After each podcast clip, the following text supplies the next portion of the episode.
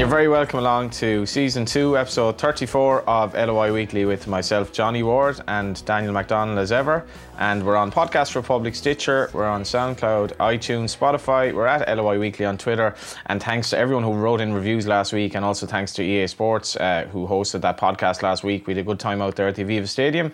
Everyone who wrote reviews and so on, we'll be announcing the winner at the end of the pod. I presume we've a video game to give away, haven't we? That was the whole point of the promotion, John. And does the person win the game irrespective of whether it's PlayStation or Xbox? Well, I mean, I'd assume so, John. Yeah, I think that was the whole... We'll clarify that. Yeah. But we've one guest in studio today, a special guest, Roberto Pico Locobes. How are you getting on? Good, John. Thanks for having me. All good? Yeah. And we've Ronan Curtis on audio later on. We've plenty to get through. And first of all, I've lost a lot of respect to you because you're saying it wasn't a penalty in Dalymount. Never a penalty. Looking through it as, like, with me defender, it was never a penalty. Okay, just explain how you assess that. And it was from start to finish, the ball is up in the air. What happens? The ball's up in the air and Leahy, the defender, has eyes on the ball completely as it's dropping. He gets there first, and I think it was McCarthy was about, obviously, to strike the same ball, connected with Leahy, and for me, it's not a penalty. In that case, I don't think I would have made the tackle, but I don't think he should be punished for clearing the ball. What about the studs being up? The studs being up, it's look at the ball. It's like it's a natural position for your foot. For me, I think, is it dangerous? Possibly, but I've seen defenders clear the ball down the line and been kicked by the winger and get a free out. Like, so what's the difference there? Dan, I think it is amazing. I mean, I've come round to the view that it probably was a penalty. I was maybe at the time it was harsh, but. What I find amazing about the debate is that generally you will have a debate with this, and like the pros, you know, the players will say, no, like this is, you know, you played a game, you know that this is the situation and this is what the decision should have been. But players who've played the game for their entire career are on completely different sides of this debate. And like that is the thing that strikes me about it. And I know that I saw the other day, I think it was Owen Couser put out, you know, the rules of the game as they are seen now, and there seems to be this belief that even if you take the ball but you follow through and you're deemed to be not in control, and if Leahy is stretching and going to ground as such, he's possibly deemed to no longer be in control. That to me is the reason the decision is given. But I'm actually curious, because you're a defender primarily, yeah. Like, is this something that has been spoken about with you in recent years in terms of, like, the guidelines in terms of what you can do and what your body position should be when you're tackling? Is this something that's been spoken about with you?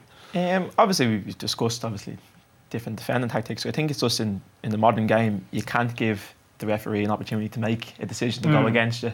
And that's the kind of thing you'd be thinking about when you're going in to make a tackle, like, is the risk worth it? If you go to ground, you think... If you go to ground, that's the point, though, isn't it? The risk, of that tackle. Yeah, it basically, is there a risk here that... With 5 minutes left. Yeah, it's hard to think now, even if I get the ball here, will they still give a penalty or a free kick? And that's the kind of frustrating part as a defender, because when you see the ball, you want to commit 100% to the tackle, which I think the Leahy did.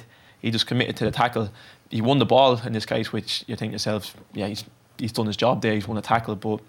I think in the modern game, referees are looking at every tackle now, even if you've won the tackle, and they're saying, was that dangerous? Was it reckless? Was he in control? Which is, it's still a grey area for me. Until we've nailed on, and this, by going about this, penalising every tackle which is deemed inappropriate or in a risky manner, we won't know really, because I think if that happens next week in the middle of a park, not the penalty box, I think the game plays on. Yeah, you see, I suppose when I first got into football, that wouldn't be a foul, because once you got the ball, more or less, you had basically, you could do whatever you want after that back in the day, but it's not like that anymore. And from my perspective, he didn't need to make the challenge, but when he had his foot that high, even though he got the ball, he flicked the ball, but his studs were way up in the air, and it was dangerous, in my view, and I don't think he controlled. I thought it was reckless, and I don't think McCarthy bought the penalty. I thought he made a more reasoned attempt to kick the ball without endangering the opponent. But Dan, I don't know, I'm amazed by how strict on the... Would you say McCarthy's foot was high then? But his foot was flicking, it wasn't dangerous. Right, so... It wasn't studs up. It wasn't studs up, right? But and it wasn't high. I just think defenders would be...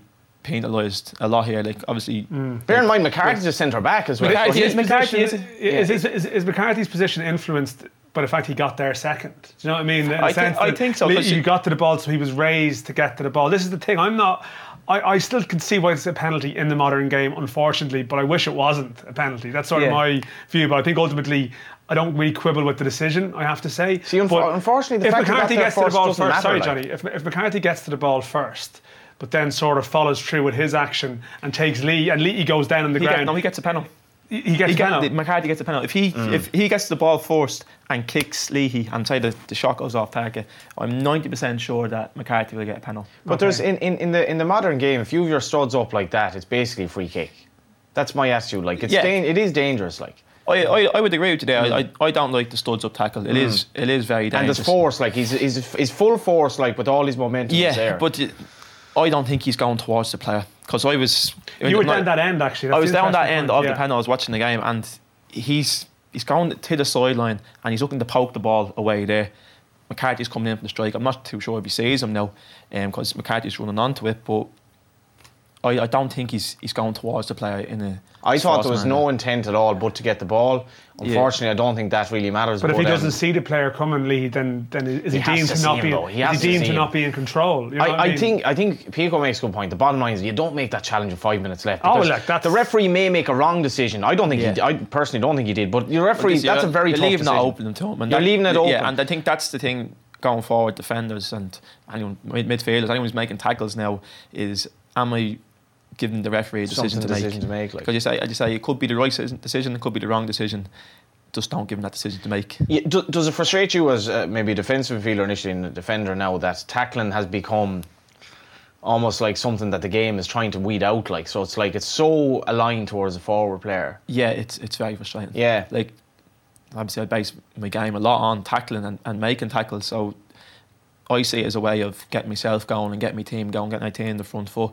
And if I'm going to be penalised, or if I'm thinking myself, I can't make this tackle, in case I get a yellow card, red card, or the referee will give a free kick or decision, then it has an impact on my game and my influence to the rest of the team. And I just like to kind of play the game as we play it. Game, like, do you have to check yourself now? Do you find yourself consistently on the pitch? I know, like, these are half a second decisions sometimes, but if you see a ball there, and it's a situation where you really commit yourself to your tackle, do you have a sort of switch in your head going, oh wait a minute, you know, I maybe just can't fully commit to this, like I might have sort of when I was a kid, throwing myself in the... There has been games, like I say, definitely, like when you've kind of been on the end of a bad decision, like of making what you deem as a good tackle, and like free kicks or penalties being given against you, it kind of is that hesitation to make tackles, which is, for me, it's terrible as a defender. It's dangerous in itself. Once you hesitate, like indecision is worse than the wrong decision. So I'd rather like give away a free kick than kind of, oh, will I, won't I?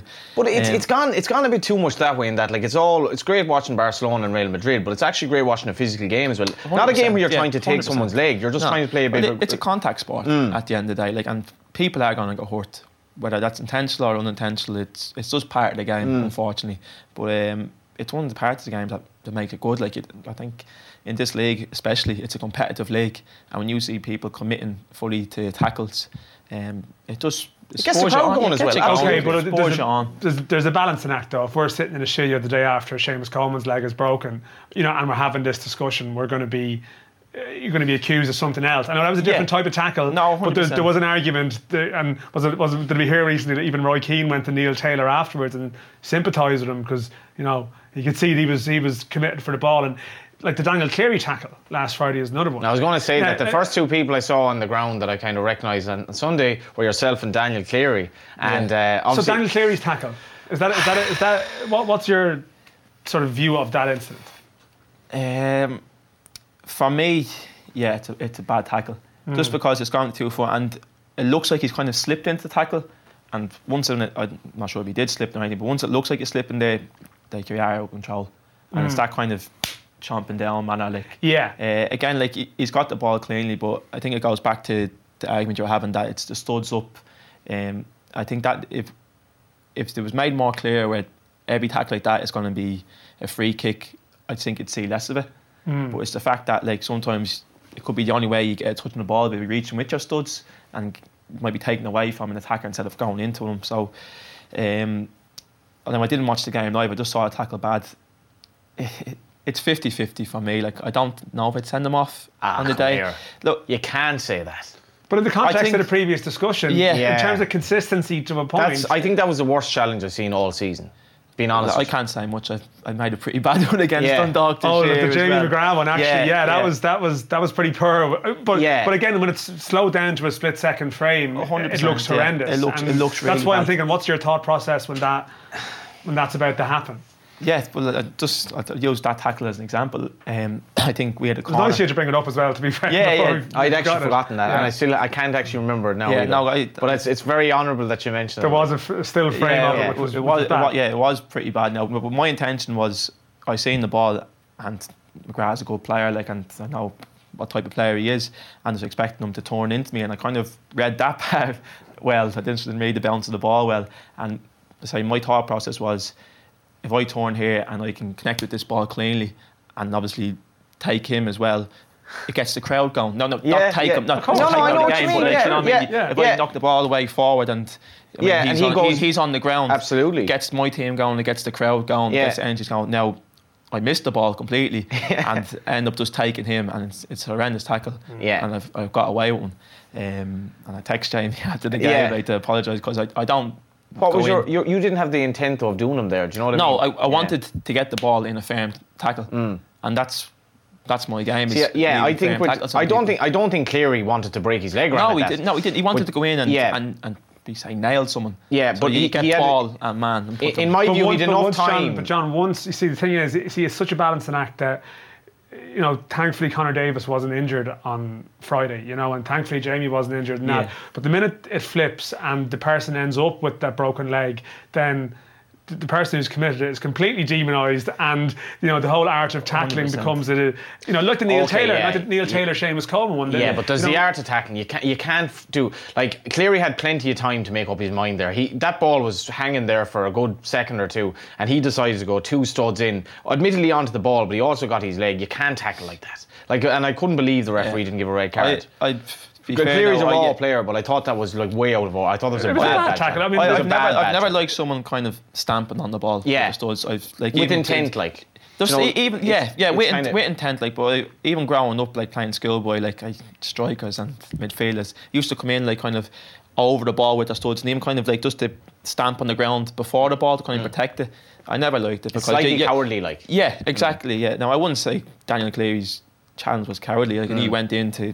I say with a strong tackle, but I'm just not a fan of any kind of showing studs towards the ball and player. It's a bad tackle, but I deemed that one obviously differently to the Leahy challenge in the Cork game. Oh yeah, completely different tackles, and you could say obviously studs showing in both of them, but for me it's completely different. The only parallel between the two, I would say, and it's a bit of game management and the points being made. Connor Davis didn't stay down. And should Darragh Leahy have stayed down almost when he had the collision with McCarthy? Should Darragh Leahy have stayed down? Yeah, should Leahy have, because sometimes you see guys, they make a tackle and they might know it's a bad tackle and they've misjudged it, and they play injured too to try and put a thought into the referee's head. And that struck me with both the instances. There was remarkable honesty in both of them. Both young players, Leahy and Davis, I think a 30-year-old pro would have handled... the situation differently. A bit naive, because Davis was a bit annoyed, but he didn't stay down. Yeah. Do you know what I mean? And if he went rolling all over the shop like Neymar... Yeah. Well, you don't like to see that. You don't want to see it. You have to play the game. Well, there's a bit of the dark arts that's in the game, and say an experienced player would probably milk that or try and gain advantage for the team. But the Leahy one, I had this argument in the dressing room a few times. If he's in his left-back position... and he gets the ball and he's going to hit the channel ball most fullbacks do when the striker's coming in, and maybe he might hit a bad pass or the striker might just run past him.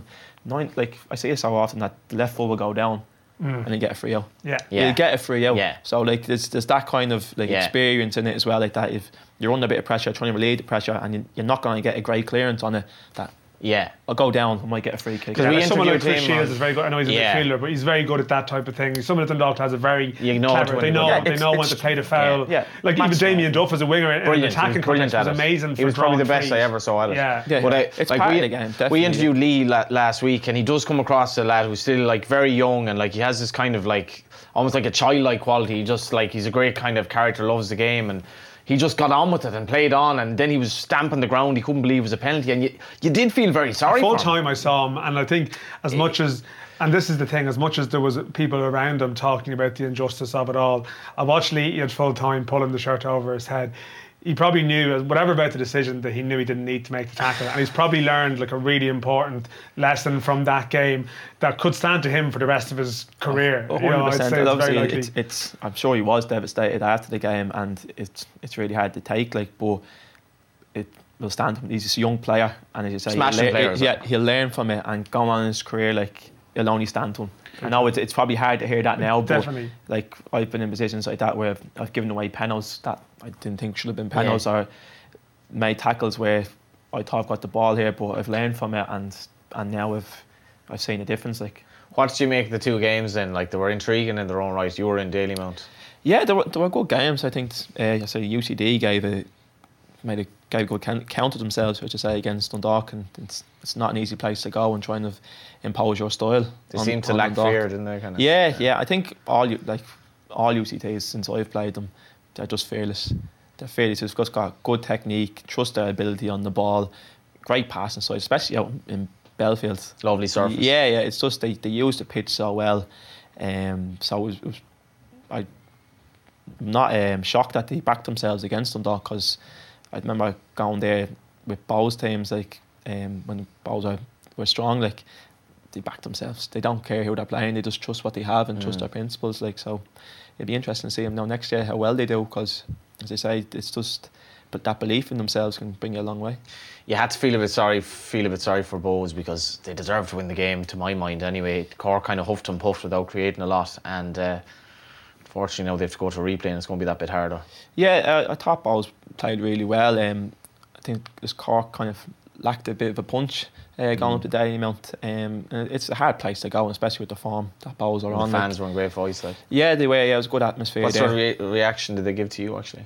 It was okay. I don't think many of them saw me. They were too focused on the big game. Like, but you were very brazen. You were just down in front of the stand, just chatting away, like no bother. I'm convinced with all the players going from Bohs to Rovers that it's the most recent one is the most unpopular. Yeah. So like Dylan Watts is now the guy. Like Lopez, it's a few years ago. No,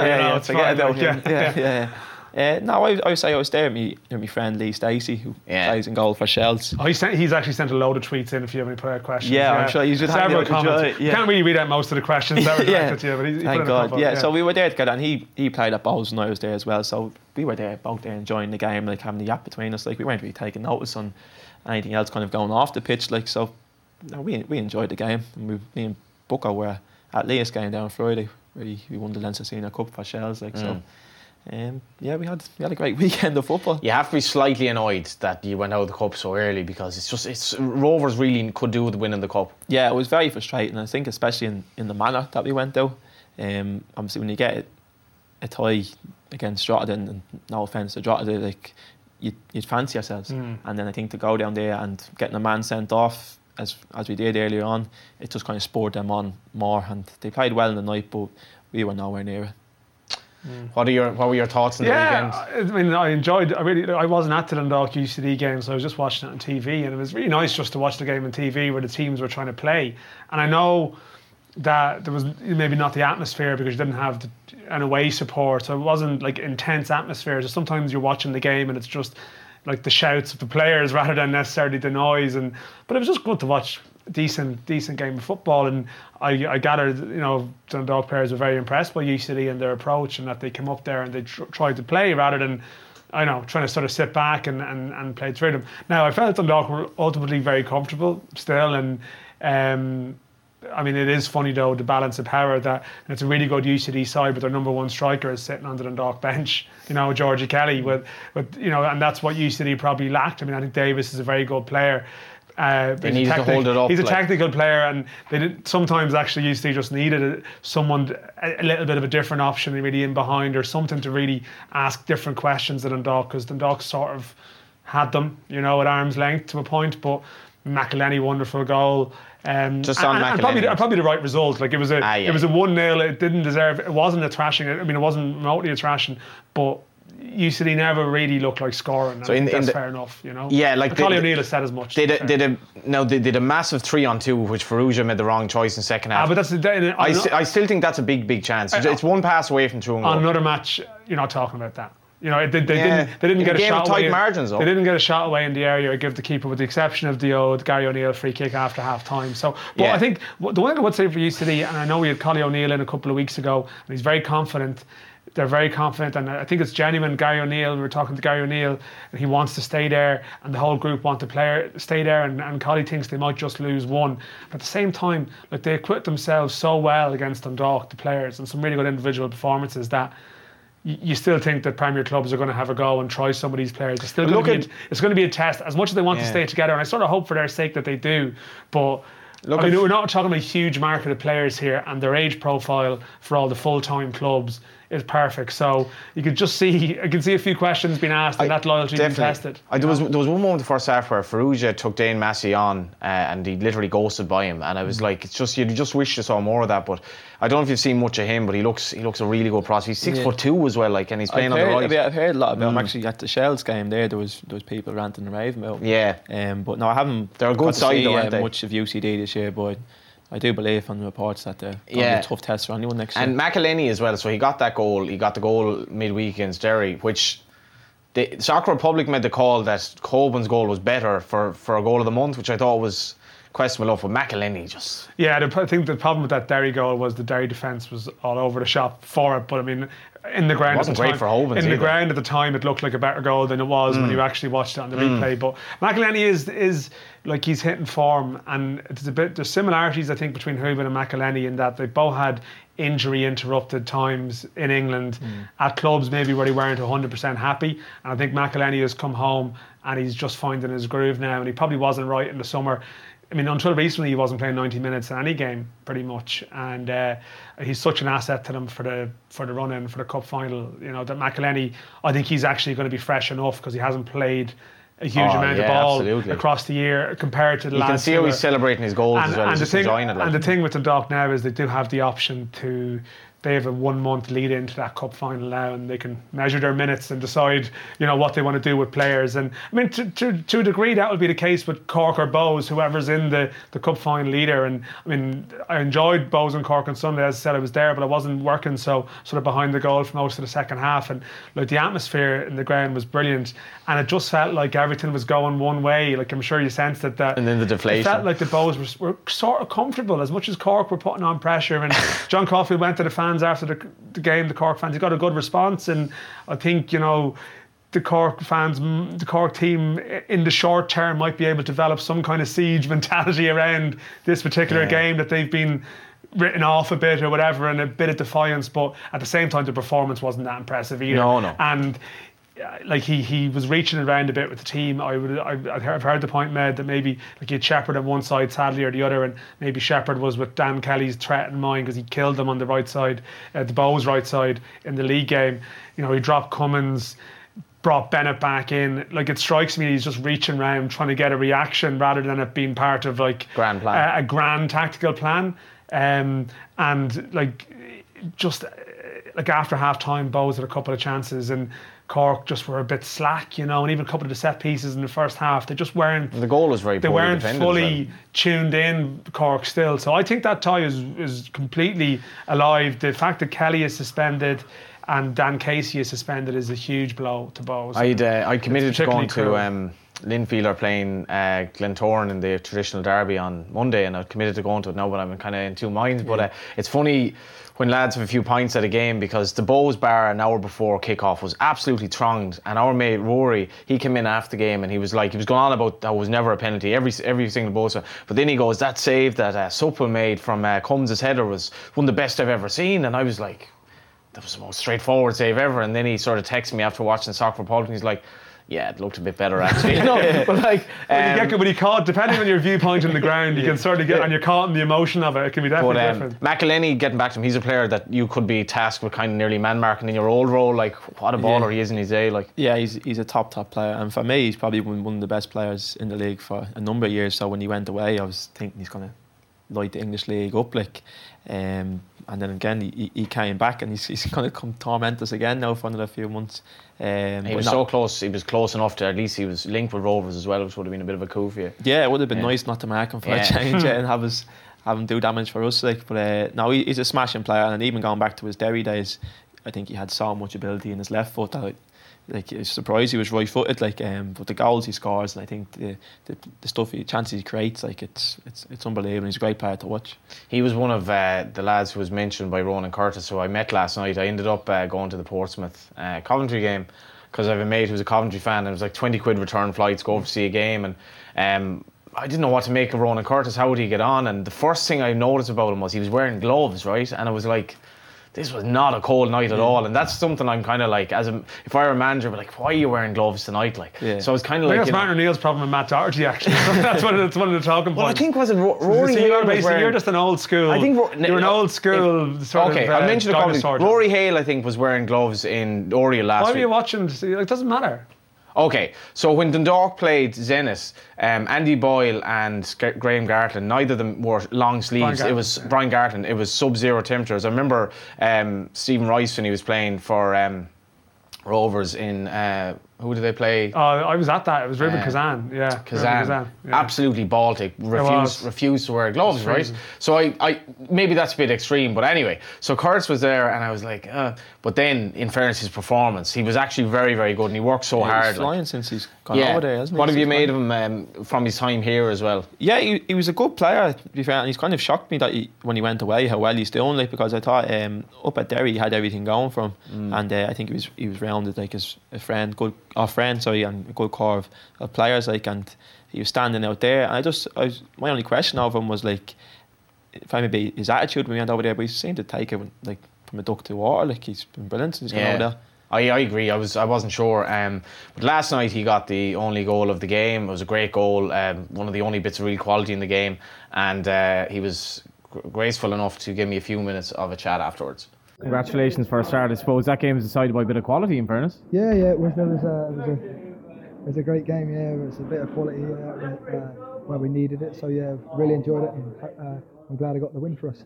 You were obviously coming in from the left side, and the ball was kind of knocked down, so you had space to come inside. But you enjoy playing in that position? Yeah.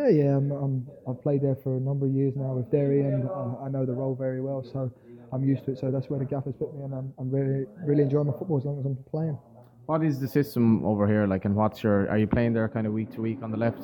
Yeah, I'm playing week in, week out on the left, and I don't mind where I play as long as I'm playing, really. So that's what I want to do. I want to do as good as I can for my players and for myself. People didn't know how it would go for you over here, but like, so far, an unbelievable 10 games, 6 goals, something like that? Yeah, 6 goals, 5 assists so far. So yeah, I'm really enjoying it in my football at the minute. So hopefully now it continues. What's the quality of the Sportsman side like? What was that, sorry? What's the quality of the side like? Oh, it's amazing! Like, everyone's brilliant. Like, there's a good feel factor about the club. Really, we're all buzzing. I think it's 11 on the bounce now, unbeaten. So there's a very good feel factor around the ground. And when you made it home, kind of quite easily when you came over, people made you welcome. Yeah, of course. Like, all the boys are legends. They all made me feel welcome. Like, they're very, very, very nice, and they're legends, just really. We thought you might get a call up against Poland, and obviously in the League of Ireland we were hoping you would. Were you expecting to get a run that night, or how did it work out for you? I really think it was just really experience, really. It was amazing to get over and train with the first team, and show what I can bring to the team. But hopefully now next week I get called up, but no, I'll just keep doing what I'm doing really here and see what happens. Do you have the confidence to kind of make some go over with Ireland as well? Obviously, it's a big step up again, but yeah, of course, that's my ambitions really. Like, I want to make it as far as I can with Pompey, and if that's getting promotion, then hopefully play for my country. Really, that's where I'm from, really, Republic of Ireland. So hopefully, yeah, I get a call up and show what I can do for them. What is your best position actually? Because it's kind of hard to call when you're looking at you out there. Well, I am a striker really, but like I said, I played on the left for Derry 5 years, and I know that role very well, and I've got a good work ethic, so yeah, I don't mind where I play up front or left. You weren't afraid to give your teammates a bit of a stick if they didn't give you the ball as well tonight. Yeah, of course, yeah. I'm a passionate player, really. You know what I mean? I want the ball and I want to show what I can do and what I can bring to the team, really. So, yeah. I suppose the main thing, you just look full of confidence, really. You know, even though maybe the first half wasn't going your way, you still had the confidence to take on that strike. Yeah, of course, yeah. Like, even when you don't get the ball, like, you always know that once you get it, then you have to try and do something with it, and it come at the right time. We were on top for 10 minutes spells. They had a couple of chances. We had a couple of chances, but that was good that I took that one. What was the transition like, League of Ireland to this level? I think it's a step up, yeah. It is a big step up, but like any young player that wants to make it, they have to do it, you know what I mean? But I think the tempo's quicker and the ball moves quicker, so yeah. Yeah, and I guess you're coming here tonight playing a big stadium, even on a Tuesday night, 11,000 people here. It must be different week to week. Yeah, it's different from Derry and all the other clubs in the League of Ireland, but no, I've fitted in well and I'm really enjoying it. Who would you tip to come over here, maybe from Ireland, that could step up to the grade, I suppose? I think Michael Duffy, Patrick McElhinney, they'll probably come back over. Aaron McEniff at Derry. There's a good couple. There is talent over there, but they just have to want it, really. So, attitude is a big thing, I suppose. Yeah, attitude and discipline, really. That's the big thing for me, and well, for any scouts out there that's watching, really, isn't it? And it was Aaron McEniff who actually gave me your number. It's been a strange season for Derry. What's gone wrong from your perspective? Yeah, they had a good run in the cup there, really. They got to the quarter-final, I think, against Bohs or somebody, I think it was, and then they beat Cove in the final. So yeah, they won one cup, but no, they're not doing too bad. They're not doing too good, sorry, in the league, but hopefully now they pick up a few points now coming to the end of the month. Because there's a lot of quality in that squad as well. Yeah, there is, yeah. When I left, there's still quality there, do you know what I mean? Aaron McEniff, Rory Patterson, that's gone now, he was still there. Rory and Ronan Hale, there's good players there. Yeah, and what did you make your time in the League of Ireland, I suppose, in general? Oh, it was amazing. Like, I was only young, do you know what I mean? I played about 5 years. I broke in when I was 17 to the first team and playing against grown men. I think that's why I've come here and done all right and done so good, because I was playing against grown men when I was 17 years of age and I know the game and I know how to play. And just before you go, can you explain your accent, because you're actually raised in London, I think? Yeah, South London, yeah. Croydon, yeah. My dad's a London bloke, my mum's from Ireland, my granny and granddad's from Cork, so yeah. Half and half, but no, English accent, Irish heart. There's no fear of you doing a Rice and possibly declaring for England anyway? No, no chance, no. It's just he's a young lad, Declan Rice, and we'll just hopefully he makes the right decision, goes with his heart really, but no, he's a great player and hopefully he does come back to us. Yeah, just because on that, it's not an easy call for him, you know, if he's been... He's a young bloke and he's playing in the Prem week in, week out for West Ham, and he's having a bit of trouble now because his head's all over the place, but hopefully now he knows what he wants to do really and comes back to us. And just your ambition for the rest of the season, looking at tonight, you're a team that defends well, you're fairly well put together, obviously you're flying high. Yeah, of course we're flying high, 11 unbeaten like I said, but we know what we want to do and we want to be where we belong. Oh, Ronan, thanks a million and best luck for the rest of the season. It's funny just speaking there about international football dilemmas. When we said you were coming in today, I just sort of rung a bell that you'd had a discussion at one point about international football at a press conference with a few of the lads. Your dad is Cape Verde, is that it? Yeah, he's from Cape Verde. Were you speaking at one point thinking about international football? Because I think it was around the time Eamon Ben Mohamed was at Bohs, and you were with him, and he'd obviously got called up by Tunisia, and I think you were at a gig and it just came up in passing. Was it ever explored as a possibility? Not really too much. I think it was around the time Eamon Ben Mohamed got called in the Tunisian squad, and I was kind of laughing and joking, and my call up to Cape Verde will be coming around soon. And I can't remember who got on to me. I think it was Neil O'Riordan. Yeah, might have gone on to me, and I think we kind of followed up a small bit, but I didn't get anywhere far, and I kind of left that back then. Right, yeah. So it never really got beyond a certain stage. No, I say I pushed for it, but I didn't really. I went, I think I got someone's email and emailed me passport or whatever, and that was it really. If you got a call up, would you be open to that, to play for? 100%. Yeah, definitely, yeah. What's their qualification? It'd be the African Cup of Nations. Yeah. So I can't even place where Cape Verde actually is. It's nor do I know. It's not where the Canary Islands are. Yeah, it'd be below that looking on a map. So it's west of West Africa. Yeah, pretty much. Yeah. Have you been? Yeah, no. The last time I've been was probably about when I was 12. So right. It's been a good time, but I've been about 2 or 3 times. So your dad's from there. Yeah. He'd be going back in January. All right. And when did he come to Ireland as such? Good question. He's how old am I? he probably came about 32 years ago. Right. Yeah, he shacked up with an Irish woman. That's it, yeah. He might tied him down once he came here and he hasn't been able to escape. She tied him down? Yeah, tied him down. Leave it at that. Yeah, yeah. But where'd you get the name Pico? It comes from him. Mm. I say, I grew up, I thought my name was Pico. I never knew my name was Roberto, but it's used why he used to call me. I don't know what it's meant. I've tried to ask him what's the meaning behind it. He's given me 3 or 4 different answers. Like, so you might have to get him in here. Greg Bulger tweeted in, is Andros Townsend, obviously your brother? It does look remarkably like you. Yeah. If you're on our Twitter feed there, you'll see a response to... we're both actually wondering, is that a Photoshop? Yeah, it looks like a little... Like you. Oh, geez, it looks more like me than I do, yeah, that's a bit worrying. I can't remember me dad saying. Would Greg Bulger be good on the Photoshop? Would he be good enough on the Photoshop to do that? I mean, that's the thing. I don't know. Greg, he's a man of many talents, so I won't pull it past him. He's starting to see the doubt in your head there. It's sort of interesting. Got one of the goals Rovers, in the goal of the month competition as well. To be honest, we did put out a call for questions, and really it is just Rovers players just firing abuse in your direction. So suggest that you're really popular or they're actually just love winding you up. It's one or the other. Luke Byrne got on to us. I mean, Luke's doing a lot of sitting down at the moment, I guess, so he has to sort of keep himself occupied. Nothing better to do. Are your abs the result of hard work or surgery? He says. He's always at me for that, the poor fella.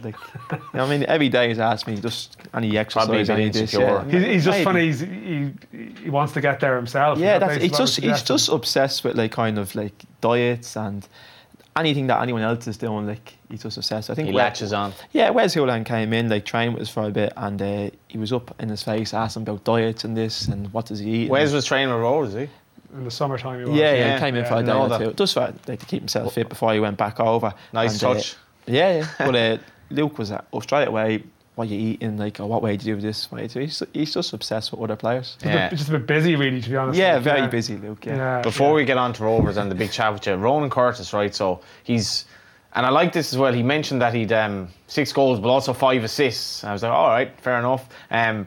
He's a funny player because he's just gesticulating a lot at other lads, and he's kind of, even though he's not over there that long, he's throwing himself about, and at the end then he nearly high-fived everyone on the pitch, including the referees and everything. And then I never spoken to him before, and he's very likeable, but this guy's making, in terms of Irish strikers in England, he's nearly one of our best options. He actually is one of our best options. But he was brought last month. I mean, in fairness, in his last game in the League of Ireland, he sort of tried to, he didn't quite try and high-five everyone on the pitch, but he tried to sort of high-five everyone in the stand. What a man. Dalymount, as he was being taken off down the tunnel. He sort of left in what's the opposite of style, but anyway, he left in his own mark. And Dan, in fairness, last night this game, I was kind of thinking, if Dundalk were playing here as our champions elect, how would they get on? I think they would have been definitely competitive. It wasn't a great game, but it was decided by... Yeah, Portsmouth are top of the division. Yeah, there wasn't an awful lot of football. You could tell it was a decent stand-up. There wasn't an awful lot of football. Both teams not much up top, but the one bit of real quality in the game, as you can see on Twitter, was his goal, and he does have a bit of quality about him. How far can he go? Well, I don't know. It's funny because he wouldn't have been one. Let's say in March, and we're sitting here and we're talking about who are the players that are going to light up the league this year. And okay, Graham Burke would have come to mind. He's obviously moved on, and you know him very well. Yeah. You would have mentioned Trevor Clark. He's obviously been unlucky with his injury, and maybe Michael Duffy. And Curtis was in the league at that time, and he's the one. Okay, Graham, in fairness, was in the squad as well and has scored for Ireland, but. Curtis is almost the one who's got the momentum behind them, and it just goes to show that you don't know till someone gets to a new environment how they're just going to respond to it. You think someone, okay, it's not really a great example because it's years ago, but Shane Long was a kid at Cork behind Kevin Doyle, yet within a year of Shane Long going over to Reading, he was knocking around the first team. And I don't know, sometimes players just go to a different environment, different club. The rise of standard just brings something out of them. The one thing as well, Pico, is that he's playing in a position that he's very, very used to from Derry. He's playing in virtually the exact same position. So the things he has to deal with in a game haven't changed that much, and that seems to have stand to him. Yeah, I think the big plus for our league as well, how old is Ronan Nunn's? About 20? 21, I think. 21. Yeah. For young lads, if you can play first-team football in this league, it sets you up massively for going away. Because he said that I was 17, I made my debut. I went over there, man. Yeah, I think, as a young player, if you play a couple of games in this league and you go over and you play you played against men, yeah. You've been exposed to that kind of sort of pressure and the intensity and the speed, and if you've got that ability, which Ronan seems to have, he has got I mean, there's nothing will faze you then, because you'd be confident that, like, I've been in this environment, and I'm able to, like, basically hold myself here. Like, so it's about what I can do with his ability. He mentioned his attitude as well, and in fairness, from the game was going against him, but he never looked afraid to take some nod. And he mentioned, if you want to make it over there, attitude to me is a big thing, and I thought that was interesting. Yeah, it's massive. Make it anywhere in life, it's attitude for me. Like, and I've seen so many good footballers from when I was younger go away and come back, and they've never kicked on because they probably thought they were too good, or thought they didn't need to improve, or like that. They didn't want to work as hard. It's just, like, attitude for me is the biggest thing I look for. You can be a bad player, but with a good attitude, you can go places. Yeah, so how did you get to where you are today? Because you were a bit of a cold hero. With a good attitude. And kicking, lads. But, but you were a bit of a hero at Bohs, because you were an all-action player, like, really put yourself about, like, gave everything for the team. And then you went to Rovers. But how have you gotten this far? Like, what was your early days in terms of football, and where were you playing position-wise and all that? I started out as a centre-half. That's where I'm schoolboy, and that was predominantly centre-half. You're not hugely tall. No, small, but I had a good leap. Yeah. I could head it and kick it, and that was basically all I needed to know at that age. And then, as I grew up, I started out with Lord Celtic. That would be my local club. Had some great years. They had a really good manager who I still keep in contact with as well. Who was that? It's Pat Holmes. He's a local lad as well. Like, he was great. He was really good to me, like, and to my family. Like, so still keep in contact with him. And then from there, I went over to Home Farm for about 3 years, because our Lord's team broke up, so I needed to kind of find somewhere to go. And I wasn't even going to continue playing football. I was so heartbroken, but I decided to go across to the north side, and that was my first kind of stint there at Home Farm. Where are you actually from? Crumlin, yeah. Yeah. So who was around the Home Farm team at that time then that we'd know? I'm trying to think. I don't think there's anyone that would be in the League of Ireland at the moment. Such a big nursery in terms of down the years. Did you go Home Farm? Did you move on? You went to Belvedere then, were you? I went from Home Farm to Belvedere then, and then that's where I met Bucko, obviously, and Giff Forrester, and there's some smashing players in that team, and we were lucky enough to kind of move on to Bohs 20s nearly.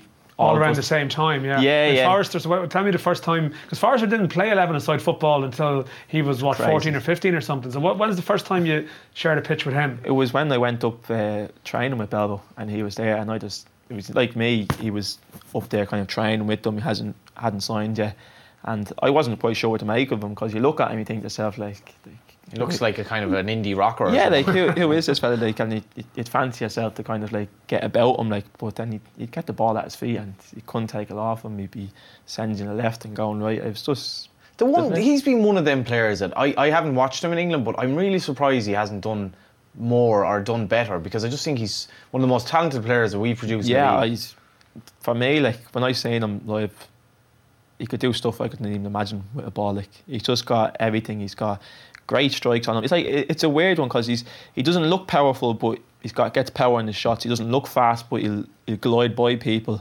and he's just, with the ball at his feet, he's so confident that he just backs himself every time. And do you stay in touch with him? Not as much. If he's over here, I bump into him, I might stop and have a chat with him and that. But I think he's with Aberdeen now. He hasn't necessarily played that much, but he's one who could play in any country, Forrester. Yeah. I'm convinced he's one of these players that the higher the level, he will be fine. And I don't know, the grind of League One, and he did well at Peterborough at first. He was made captain, but then they changed managers, and I think he's possibly a bit homesick as well. And I just wonder, he's someone who, if you threw him into a sort of a European country and put him out there, probably excel, he'd be fine. But I think he's a bit of a homebird too, and that's just the way things are. In fairness, the Scottish kind of experiment at the moment with, I think, didn't Andy Boyle either scored or had. There's lots of lads up in Scotland at the moment. So it's not bad as a League of Ireland, and they don't play bad football there either. It's actually so it can be tactical. Yeah. Yeah. So from Home Farm, Belvo, and then up to Pats. Pats? Sorry, yeah, Bohs. Sorry, yeah. I was thinking of the Pats 19. Yeah, sorry, yeah. No, yeah. So about 8 or 9 of us off that Belvedere team, we ended up going to Bohs 20s and reserves at the time. And we had a really strong 20s team, because some of the players that were there previously, obviously good players as well. And we kind of kicked on, and I think we made the 3 finals that year between reserves and 20s.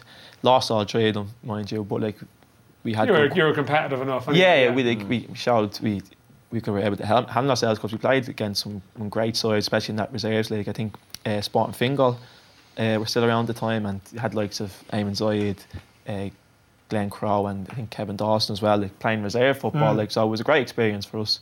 And then I think lucky enough towards the end of that season, like, a few of us got called in to kind of go and train with the first team. And I think I made my debut that year, actually, funny enough, against Sligo. And then the year after, I think the troubles obviously happened with Bohs, and they were kind of reliant on the young players, and we were probably there at the right time that a lot of us got a chance that year. And then I think after that, we kind of grew as the team grew to where it is now, like. And then, as you say, I went across to the biggest rivals. I suppose you've made the point that it was a professional decision as well. You wanted to play full-time professional football. Well, this is it, yeah. Like, obviously, you get that kind of money show and whatever, like, but like, I was working full-time. And as well as that, if you do get a money shout, like, why should a footballer not want to earn more money? Like, any worker wants to earn more money. It's not like... I don't get this at all about, like... Especially in the League of Ireland, where it's not like you're on a fortune anyway, like... No, you know what I mean? Like, exactly. Like, I think, like anyone knows the League of Ireland, like, you know that it's not going to set you up for life. It isn't, like. And where I found myself in, I think it was the end of the 2016 season, I was in a job, and we just finished the season. Where were you working? Sorry, I was working in EBS in Blanchardstown. Okay. And I wasn't really enjoying what I was doing. Training in the evening, then, kind of. Not even training in the evening. I'm just in the work itself. Yeah, but like, training in the evening after work. I'll be training in the evening. After work as well. And just I found myself in a job that I wasn't enjoying it, and I needed a change. And I was kind of scratching my head, I think, like, what will I enjoy? What's going into next? Like, and obviously the opportunity came up to go full time football. And I just had to think about it, a long, hard think about it. And I just said to myself, all I ever wanted to be was a footballer. I'd be mad not to take the opportunity to go and play full-time. Like, and so I did. And I'm happy I did. When I look back now, when I'm finished that, I can say, yeah, I took that opportunity. Well, were you prepared for whatever was coming your way? Did you sort of turn your phone off or do whatever you had to do to... I knew the decision I'd make would have, like, repercussions, obviously, like, but it wasn't one that I made lightly. As I say, I took a few months to kind of make that decision, and when it did happen, I was fully prepared to take any stick that was coming my way, but like, that's the decision I made, and I knew, like, I'd have to walk the walk, really. But you wore your heart on your sleeve with Bohs, and I think a lot of the fans, they didn't want you doing it, but they respected you a lot as a player. Yeah, well, I had a lot of good relationships with a lot of people around the club, which I think kind of helped. Like, even before leaving, like, I kind of said thanks to, like, people that I really looked up to, like, and I think people will appreciate that as well, that they saw an opportunity. Like, myself, I saw an opportunity that I could be a footballer, and some people see that and they respect that. Like, obviously you're going to get, like, the stick, like, because it is a big Dublin rival, like, and it's a big Dublin derby, like, and it's... I played against Rovers in many of them with, like, a passion that I didn't like them. Like, you scored in your last goal. You scored in your last derby, didn't you? It was actually season. Yeah, versus Rovers. Like, so yeah, it was probably a little hard to take. Like, but I think they're well over it now. Yeah, well, you didn't get a fistful of 50s and go on Snapchat. So no, that's the key to. I think I handled it a lot better than most. Most. How would you sum up the Rovers season then? It's a weird one, like, because I don't think we've been too bad. Like, if you look at our form, it's been really good. Like, and then you look at our position in the table and look, like, that's a bit disappointing. Like, we're probably unhappy in the fact that we've been a bit inconsistent, especially, like, up until the last. Yeah, it's like early on the season, like, we were very inconsistent at the start, and it really didn't help us kind of mount the challenge to the top two, which is a bit frustrating, like, because obviously you set out to start your season and with the ambition of being right up there and competing and everything, and then you kind of fast forward to now, like, and we're in flying form, like, and we're still a good bit off the top two, like, so it's a bit hard, like, obviously going out the cup as well, like, it was very disappointing, but I think if you look back over, like, we acquitted ourselves very well in Europe against... Just on that, actually, how much confidence do you get from that? Because, you know, we really should possibly gone through, like... Yeah, I think we took massive confidence. I mean, cause we went away to Portugal on pre-season, and we ended up playing three Swedish sides in a competition. I think it was the Atlantic Cup was the name of it. It just so happened we came up against three Swedish three Swedish teams. That was helpful, wasn't it? Definitely, yeah. Like, so we kind of had a bit of confidence kind of going into this game, knowing that we know kind of Swedish style of play, yeah, and AIK were smashing side, and I think at home, like, we were a bit naive. Like, I thought we could have maybe put them on a bit more pressure, like, but they were a good side and they came over here like full of confidence, and maybe too much confidence, and probably took us a bit lightly, like, but they showed what quality they had. And then going over there, having seen them play at home, we just fancied ourselves that, like, we can cause these problems. And it was a tough game, like, but I think we more than held our own and scared them on a number of occasions. And you look at the chances, like, towards the end of the game, yeah, it's just like it's fine margins. And I think that kind of, like, obviously the pain of not getting through that game, but, like, if you look back at the game, we were proud of our performance, and we've took that into the season. Yeah, because you've, like, 9 wins, a draw and a defeat from your last 11, I think. Yeah, it's I say, I'm not too sure on the stats, like, but we even feel ourselves in a performance like that. We know what levels we can reach, and we've reached that on a high stage in Europe against AIK, that if we can find that form and that belief week in, week out, like, there won't be much in between. How much do you enjoy Europe? Dan, how much do you enjoy playing in Europe? Ah, it's brilliant. Yeah, it's a wonderful experience. I say it's just like you get that real sense that you're a footballer. Yeah, 100%. And, like, as I say, in League of Ireland, like, you know, going into that it's not going to set you up for life. But it's these moments that when you step out on, I think it was a 50,000 seat stadium in Sweden, you just get that feeling like, this is what I've been working for. Yeah, and it's just it's great. You take in the atmosphere, and even for the club, like, the travelling fans, it's brilliant, and it's something that I'll remember for the whole of my career. Like, and just hopefully there's many more. I'm not trying to go back over old ground, but how much have the derby games affected the view of your season? You know, like, if you'd taken 2 wins out of 4 in the derbies, I think we'd be having a different chat about the view of the Rovers season, because that great run you mentioned. There was 1 loss in there. It's a pretty damn important one. Yeah, you know? Definitely. I think, like, obviously we haven't beaten Bohs this year, and that straight away. 1 point out of a possible 12. Yeah, that looks like a bad season. But it's been 3 losses against them, and if you look at the season as a whole, like, and other teams in the league, like it shouldn't make that much of a difference, but it does, because, as you say, it's a Dublin derby, like, and it's a matter of pride. And when you see that you have only taken 1 point from 4 games, like, the fans are thinking, what's going on? Like, what's happened in those games? Can you put your finger on what it is? Because even the manager alluded to, just the players have struggled with these games for some reason, without going into sort of specifics. No, we haven't been good enough. We know ourselves as players that we haven't raised our games to the standards that we can play at. Like, and credit to Bohs. Bohs have been, like, really good this year, and especially in the derby.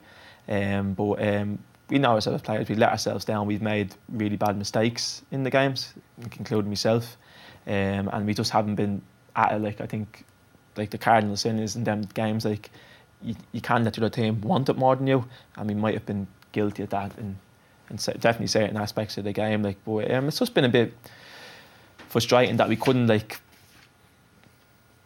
give ourselves a good performance, and we got beaten then.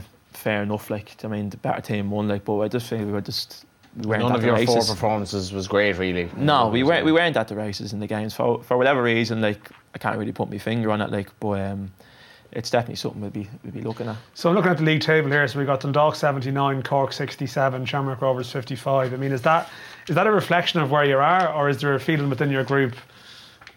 And also, you know, Dan thinks you've no chance of closing, or no chance of challenging really next season. Well, I think it's a one-horse race already. I think 24 points is a big gap to close. I think with a couple of players, that's just an opinion. You know, I think with 3 or 4 signings, you could challenge next season. Yeah, like you're saying, look, the league table, it doesn't lie, but and it doesn't read well in terms of, like, how close can we get to the top 2. But I think when you're playing them games against Cork and Dock, you kind of like to measure yourself against them, and for me we haven't been too far off either of them. Hockey Cork at home, it was like, say, I think we can cause Cork problems.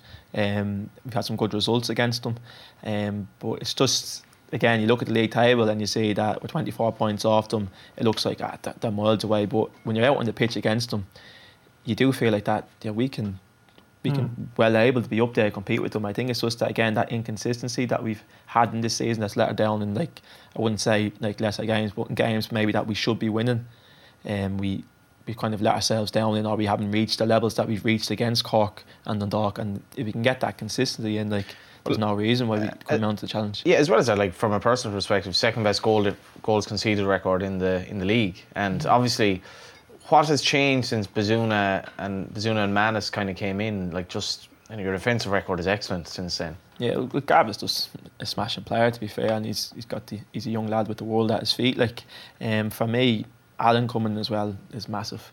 Like, it's funny, you have a 16-year-old over having a 35-year-old. Yeah, it's two different ends of the spectrum. Like, but a massive boost from both. Like, yeah, definitely. I think, like I say, not many people expected Gav to come in and do as well as he has. Like, but he's just shown, like, what a good keeper he is and what a good kid he is, because he's a great lad around the dressing room and that. But Al, for me, coming in was massive. Like, you just see it in the man. Like, you talk about someone's presence, he's safe as a house, like, he really is. Like, I'm a big fan of Al, and I don't know what it is. You kind of feel like when he's behind you, yeah, I'm okay, I can deal with my job in front of me and not even worry there. And he's a great communicator. He kind of leads by example, because I find it hard to put my finger on it, because he's a quiet man in his dressing room. Like, he has an authority. Yeah, I wouldn't say much, but, like, you just look at him, he kind of just gives off this vibe, like, where everyone just relax. I've kind of got this control. Yeah, and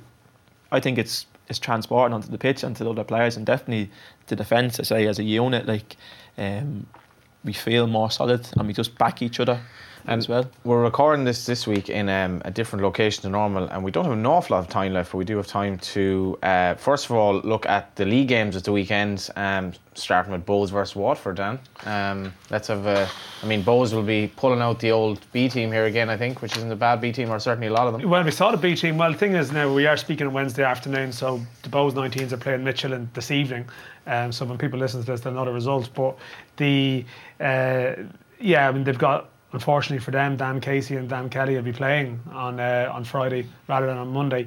And then we've seen some of the kids against Pats, and, you know, they're strong. You know, they're very, you know, they're decent, although, I mean, Pats were poor as well.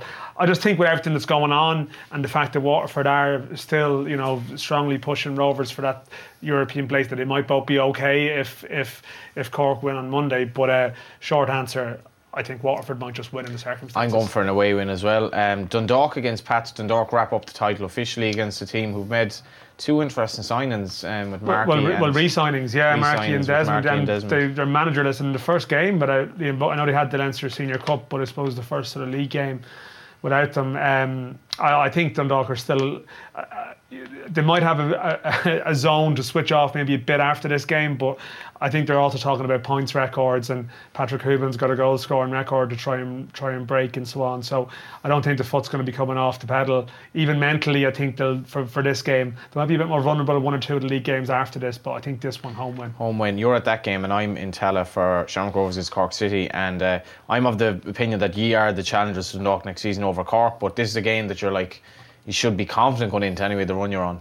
Yeah, definitely. And as you say, it's the last time we played him this season, so we want to kind of put down a mark for next year as well. Like, next season, like, I think Cork will be a tough task. It's never an easy game against them, especially the way they play. Like, they're probably the best team in the league at it. Like, should be a good game, and we're looking forward to it. You're out of contract. Have you had talks with the club about your future yet? Or are you keeping your options open, or what's your perspective? To be honest with you, just playing the game, as I say, I'm not really kind of worried about, like, what's going on in the background. I'm